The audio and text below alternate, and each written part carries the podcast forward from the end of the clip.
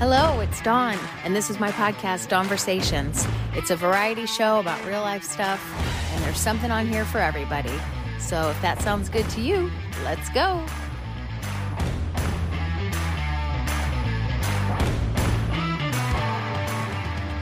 Hi, Kathy. Hey, Dawn. How are you? I'm good, thanks. How are you? I'm doing good. You know, I was just laughing to myself thinking about how I, you know, I'm under the weather, whatever. I have a cold or and I went in to the doctor's office to get checked out and you know, they ask you all the questions and she had asked me if I was experiencing any fever and it was like, how do you even know when you're menopausal if you're having fevers or not? Like legitimately, I was like, I don't know. I don't know if I've broken a fever. I don't know if it was just a hot flash ah! Yeah those uh hormones man they don't they don't stop when you're under the weather. No they don't. Okay so thank you for being on the show. I am so happy to have you here. Oh glad to be here. so i couldn't i was torn if i wanted to talk about hot flashes or weight gain so i'm to let you just roll with it whatever you want to talk about but why why is it that there's not that much information out there for us people that are in perimenopause or regular menopause why isn't there information? Oh, you're not going to like my answer, Dawn. I really see it as two things. One is it's not happening to men. Mm. And two, they haven't figured out all the ways to make money yet, but they are. And so I will say that I think there is more conversation happening there. There used to be. What I get crazed about is when I talk to women, they're like, oh, I got an ad on Instagram for this supplement, or, you know, I saw information about this hormone therapy. So again, we're being fed the lie that a pill is the answer. Are you experiencing menopause right now? Have you been through it or? So I'm in perimenopause. Um, so one of the things that I teach women is what the different phases of this process are, because just like puberty doesn't happen instantaneously, menopause is not reached instantaneously. It is a process. There are phases that actually have names. And so my, I am in early perimenopause. Okay. And um, do you have do you have all your parts?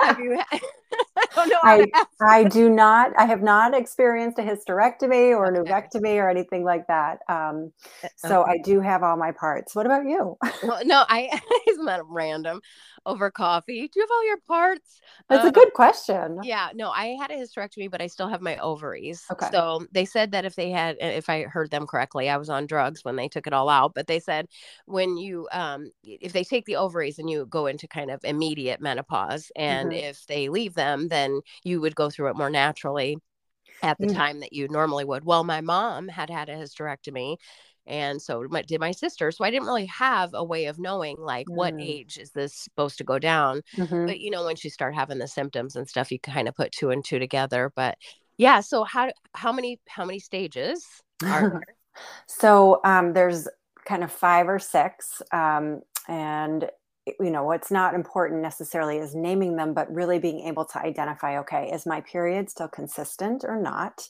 um, am I symptomatic or not? Just because you're not experiencing active symptoms doesn't mean you're not in perimenopause. It might just mean that you're starting it and things are going well so far, mm-hmm. right? My clients are not people for whom things are going well. Okay. Um, so it is possible to go through perimenopause and reach your menopause transition without having symptoms. Um, but that doesn't mean you're not going through it. Okay. that makes sense. Well, yeah, and hormones are wacky like that. Like mm-hmm. everybody's mm-hmm. um, version of uh, e- having a baby is different mm-hmm. for each baby. You know, you could have yeah. 10 kids and every pregnancy would be different and, you know, every kid deals with puberty differently. Mm-hmm. So, I'm I'm assuming that that's why um, going through menopause would be the same thing, just all different stages. And it's not just that it's different woman to woman, but for each individual woman, it's different month to month. Oh, because wow. the hormones are not the same month to month. We have our normal hormone fluctuation that, you know, when we're in our fertile years is causing the ovulation. Um, and if the if there's no implantation, then, you know, we have our bleed week. Um, but in, you know, one month you might have lower progesterone causing you not to ovulate, but you still have a bleed. The next month you could ovulate and also have a bleed Um, and who knows what your estrogen is doing those two months? It could be the exact same, or it could be on different sides of the spectrum, causing a variety of symptoms. And that's what can be so frustrating for women is they think one month, like, okay, I've got this figured out. And the next mm-hmm. month, they're like, I did the exactly the same thing. And why am I feeling this way now? Right. So when you said that pills aren't out there to make things better, what how do you deal with it then? What, what are you supposed to do? So let me comment on that first. I like to tell people I'm not opposed to using supplements or bioidentical hormone replacement therapy, BHRT, but I, I am opposed to using them first. Um, oh now, if a woman is really suffering and um, particularly bioidentical progesterone might alleviate her suffering short term, and she's willing to try some of the things I teach, which are focused on food, movement, and lifestyle habit changes, then I'm open to that. I cannot prescribe, but I have scribers that I recommend for people.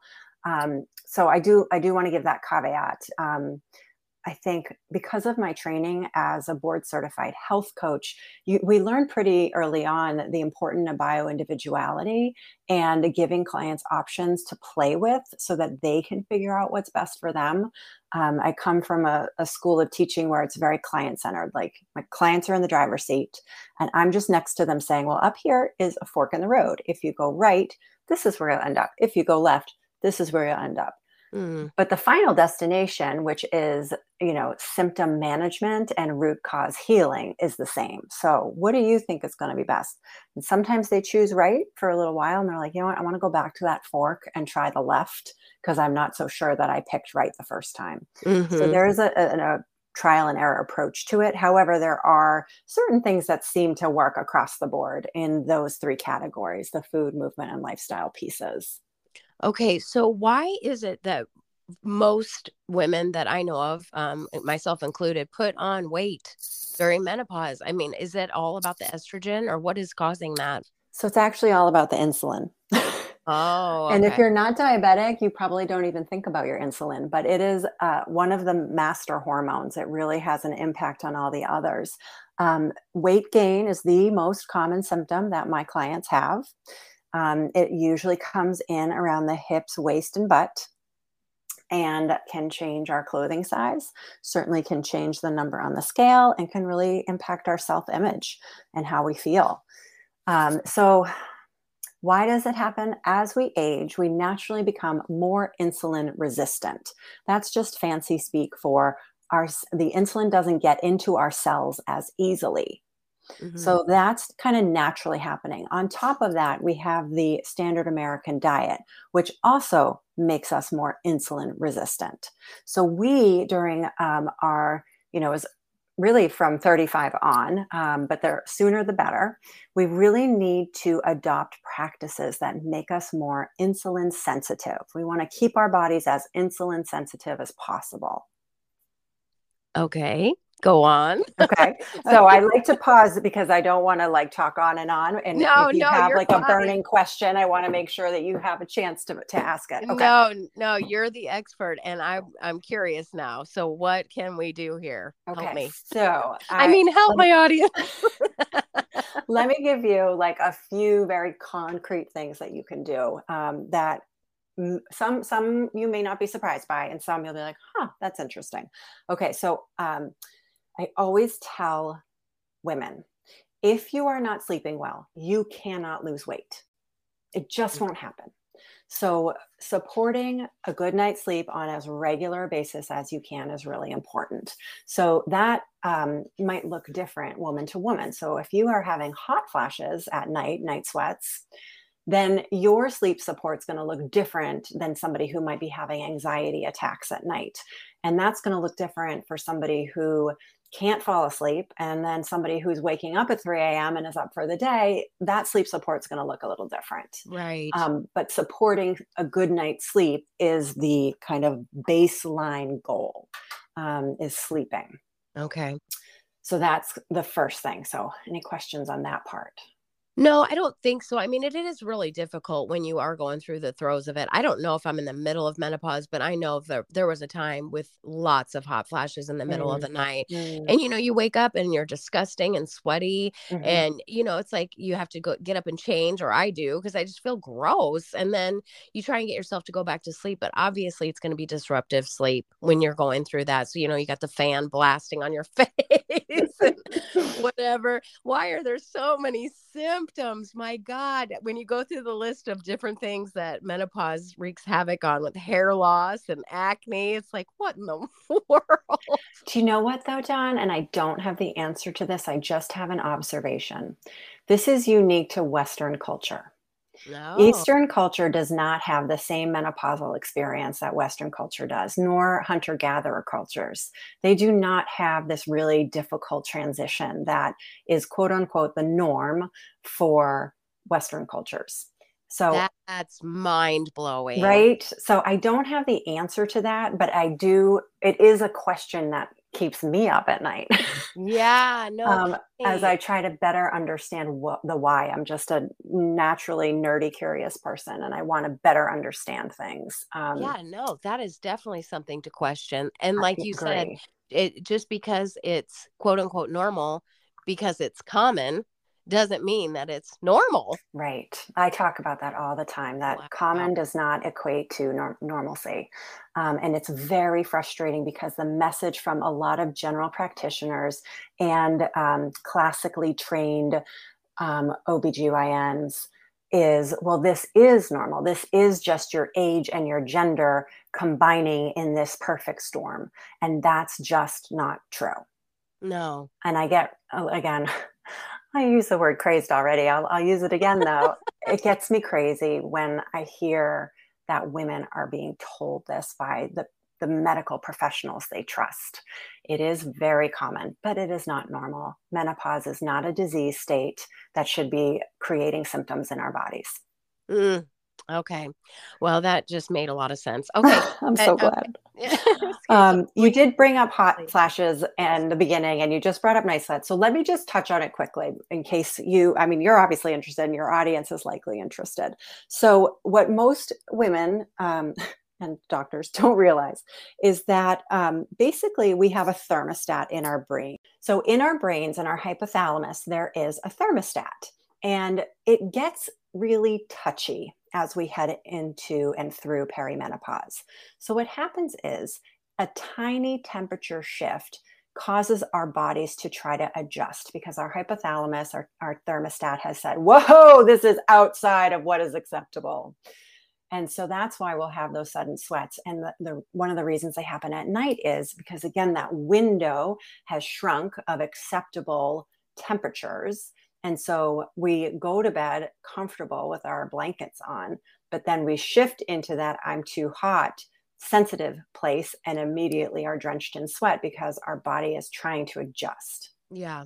Um, so, you know, you asked earlier about estrogen, and I started talking about insulin, but let me just touch on estrogen here. So, it seems the research shows that it's not just like either high or low estrogen that's impacting our thermostat in our brain, it's a fall. So, going from high to low estrogen. So, the more that in perimenopause we can have a a, a, more level estrogen level, the more unlikely hot flashes are for us. And then balancing that out, you do that how? How do you um, balance um, out your estrogen? So again, it comes back to insulin because that's a master hormone, and cortisol, okay. that's another master hormone. Um, you can obviously impact insulin with bioidentical hormones. Um, and again, if that's the the journey somebody wants to take, just find right. a really knowledgeable practitioner in that specifically. And sometimes that's not the gynecologist you've been going to since you had your babies. Um, I would ask him or her directly, like, is this an area that you feel really really comfortable and they usually have had to take additional training for that and, and that's really important. Right. um, but then there's the dietary and lifestyle pieces of really trying to um, keep ourselves insulin sensitive. So let's start with the food piece. Um, so we do not need, as midlife women, we do not need as many carbohydrates as we did when we were in our fertile years, when we were really trying to grow human beings um, and lactate for human beings and all that kind of stuff. Mm-hmm. So, um, in general, we can cut down our carb intake. We generally also need more protein. Um, and it should be from an animal source. And if you're a vegan and you're listening, you can certainly carry on, but I'm just not the coach for you. Right. Yeah. Um, and so it should be an animal protein source. Um, and then healthy fats are important too. A lot of women are afraid of fat. We grew up with in the low fat culture. Fat is bad um, as they have better understood nutrition and how food interacts with our bodies. We see that fat is not the culprit. Fat is not the cause of all the problems. Um, and so, really dialing into okay, what are my carb sources and how many am I eating um, in a in a day, and looking at trying to keep it depending on your goals. Um, you know, the the kind of weight loss sweet spot is between um, 50 and 100 grams of carbohydrates per day. Mm-hmm. Um, the standard American diet is around 225 grams per day.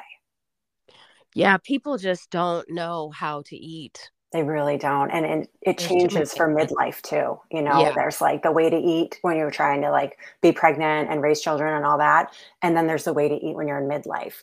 Um, and more and more often, we're actually having those two things meet, right? Women are having their babies later and later. So they'll be, you know, uh, postpartum and perimenopausal. So their hormones are like really crazy.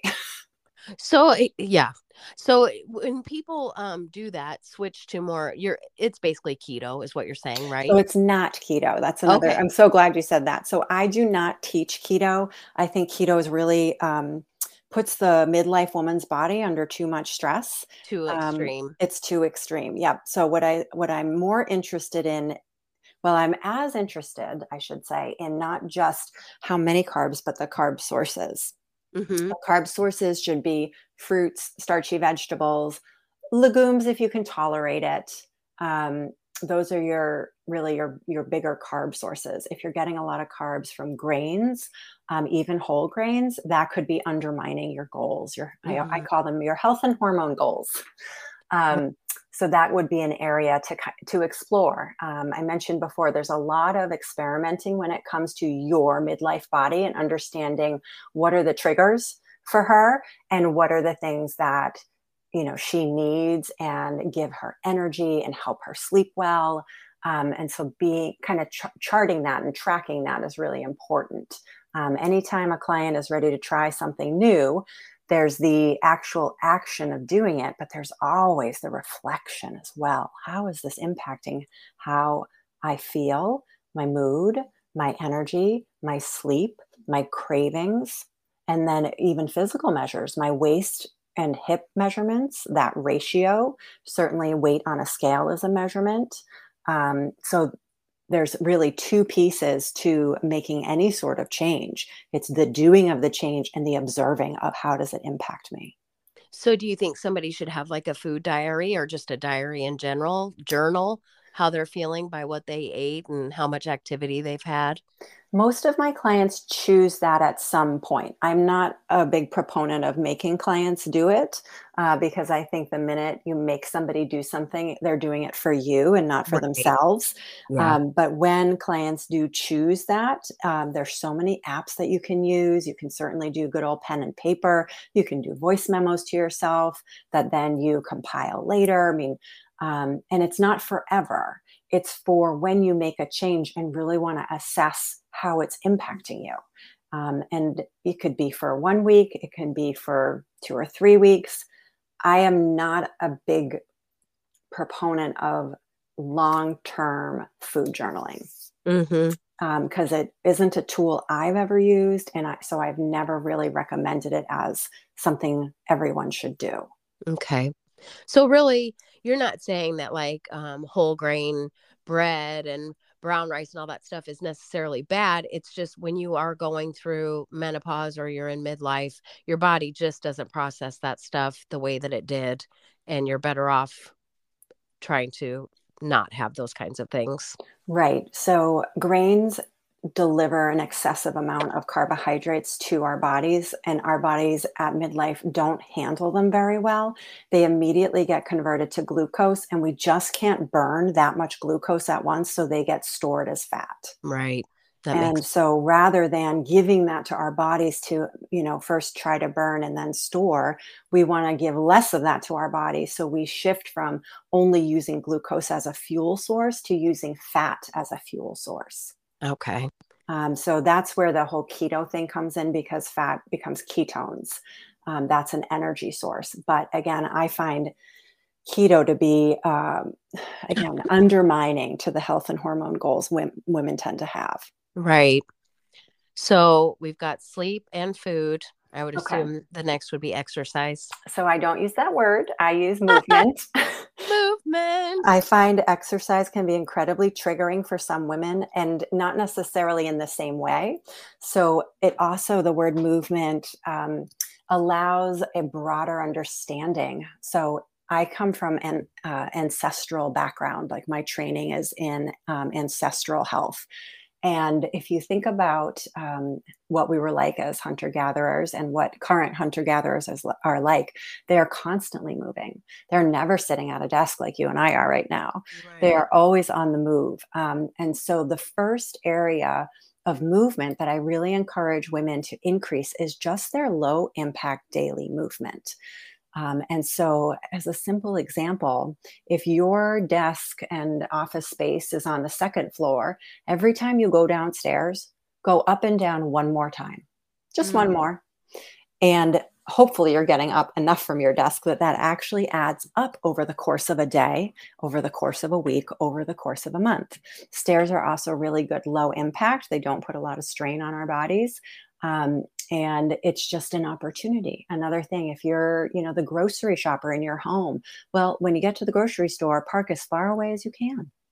So that way you're walking a little bit further and you're pushing that cart laden with groceries a little bit further right. and again these little tweaks kind of add up over time. We're just that's step one is just trying to increase our movement. Um, the other piece that a lot of women either love or hate is weight training um, or some sort of strength based training. Um, body weight is fine. You just want to make sure that you're pushing your muscles enough.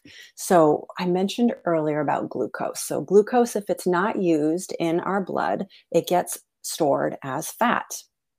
Um, our muscles, though, will take any extra glucose that's in our bloodstream first to store it. Okay. So if you think of your muscle as a glucose sponge, it sponges it up until it's full, and then any extra glucose gets stored as fat. If we squeeze out that muscle glucose sponge and that gets used as energy, it goes away. It doesn't get, you know, recirculated, it goes away. That sponge needs to fill.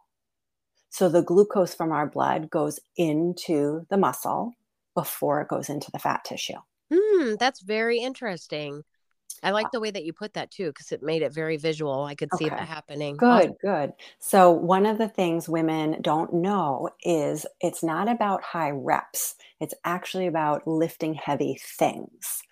Um, and I say that because if you don't like free weights, like there's other ways to lift heavy things um, in our day to day. So, whether that's um, deciding that instead of having your staff member move the latest delivery, you're going to move it safely, of course.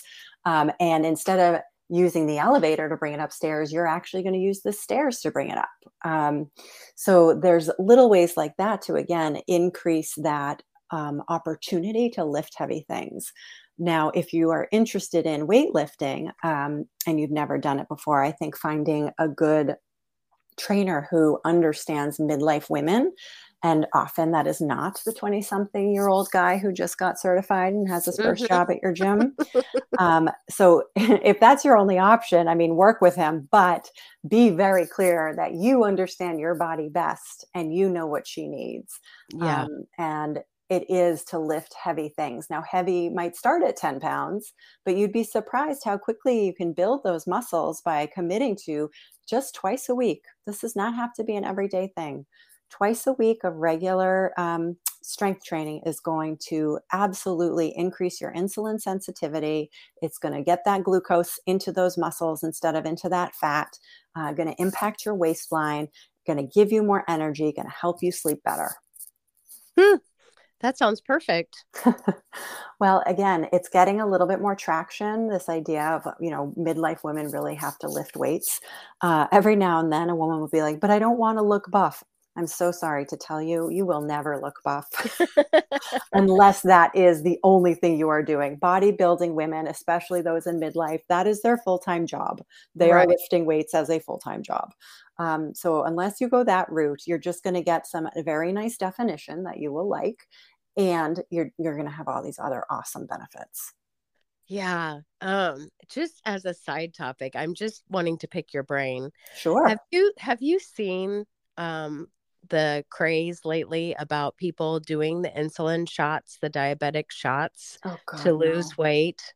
No. Oh. Yeah, it's like a thing in Hollywood. Oh. And um it's all over TikTok and so the doctors are prescribing if they have a BMI of a certain number and up, they can qualify to get prescribed these injections and they give them to themselves and they start off with a low dose and then they gradually increase and these women are just dropping massive amounts of weight mm. people that have struggled with losing weight for a really long time and they feel like this is their ah, you mm-hmm. know mm-hmm.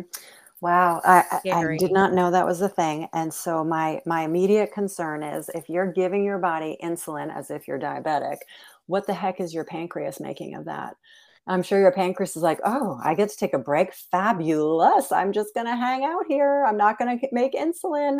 Then where are you left when yeah. when you stop the shots? Like, what you're you're, gosh, this doesn't make any sense to me whatsoever from a medical perspective. I'm not a doctor. I do not claim to be one, but holy moly, that makes me really uncomfortable. Well, that and um, just in reading about it and seeing people talk about it, the people that actually are diabetic, there's a shortage. there's so I mean they're like it's it's rampant, and so all these people that are actually diabetic are unable to get their medicine. It's crazy, you know. And I, it, you do always kind of well, I do think of the long term, like what? Okay, I get it. You know, you just dropped eighty pounds, yay you! But what you just do that forever? Just give yourself or what happens to your kidneys and your pancreas and your all your body? That just doesn't yeah. seem right but yeah no. that i've just been seeing that all over the place. I'm like ah that seems scary. Well and again it's about making money right? Yeah. And yeah. and insulin is not cheap. Um you know gosh yeah. i don't want to spend too much longer on this. That is very upsetting. Yes. Okay so what made you get into ancestral health so, as I was looking at different approaches, um, you know, to the human body, I, I remember if I read something or heard something that our genetics are not significantly different from our ancestors from pre civilization. So, call it 10,000 years ago. But our lifestyles are really different. So, I felt strongly I needed to understand our ancestral um, genetics I understand the lifestyle of today, but I really needed to understand more about our ancestors so I can help midlife women leverage their genetic settings, their kind of factory settings, in order to get the results that they want. Hmm. Do you think that that's why people in the Eastern countries, because they probably have stayed close in lifestyle to what they've always been with their traditions and heritage and everything, that that's why they don't get the impact? So, my educated guess is that that's a piece of it. Um, okay. I also think that in certain cultures, stress management is much better than it is here. And we uh-huh. know that, you know, something we haven't talked about yet. And I know we're running out of time, but the stress management piece is absolutely a large part of the puzzle and figuring out your stress management um, because if you're not managing your stress, your cortisol levels are going to be all over the place. Um, and that's another of the master hormone. Well, and sleep and movement both help for cortisol, correct? Absolutely. Um, okay. The sad thing is, usually the um, dysregulated cortisol is making it so you can't sleep and then you don't have the energy for the movement. Wow. So it does really all go together. It really does.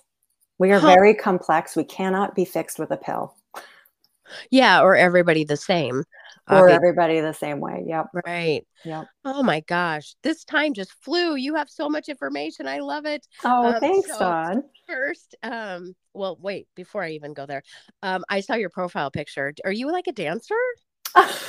so um, yes and no, I guess. Um, so I was asked to be part of a fundraiser for my town. It was called Needham Dancing with the Stars. Oh, I don't know cute. why I'm a Needham star, other than I think I fit a certain demographic. So I did, I think, 12 weeks of uh, weekly lessons and then did a showcase. I came in second, so I did something right. Yeah. Um, but I am absolutely a competitor at heart. So I threw myself into that. Oh, it was such a cool picture to see. I'm like, what is that? And I zoomed in on I was like, good for her. That's awesome.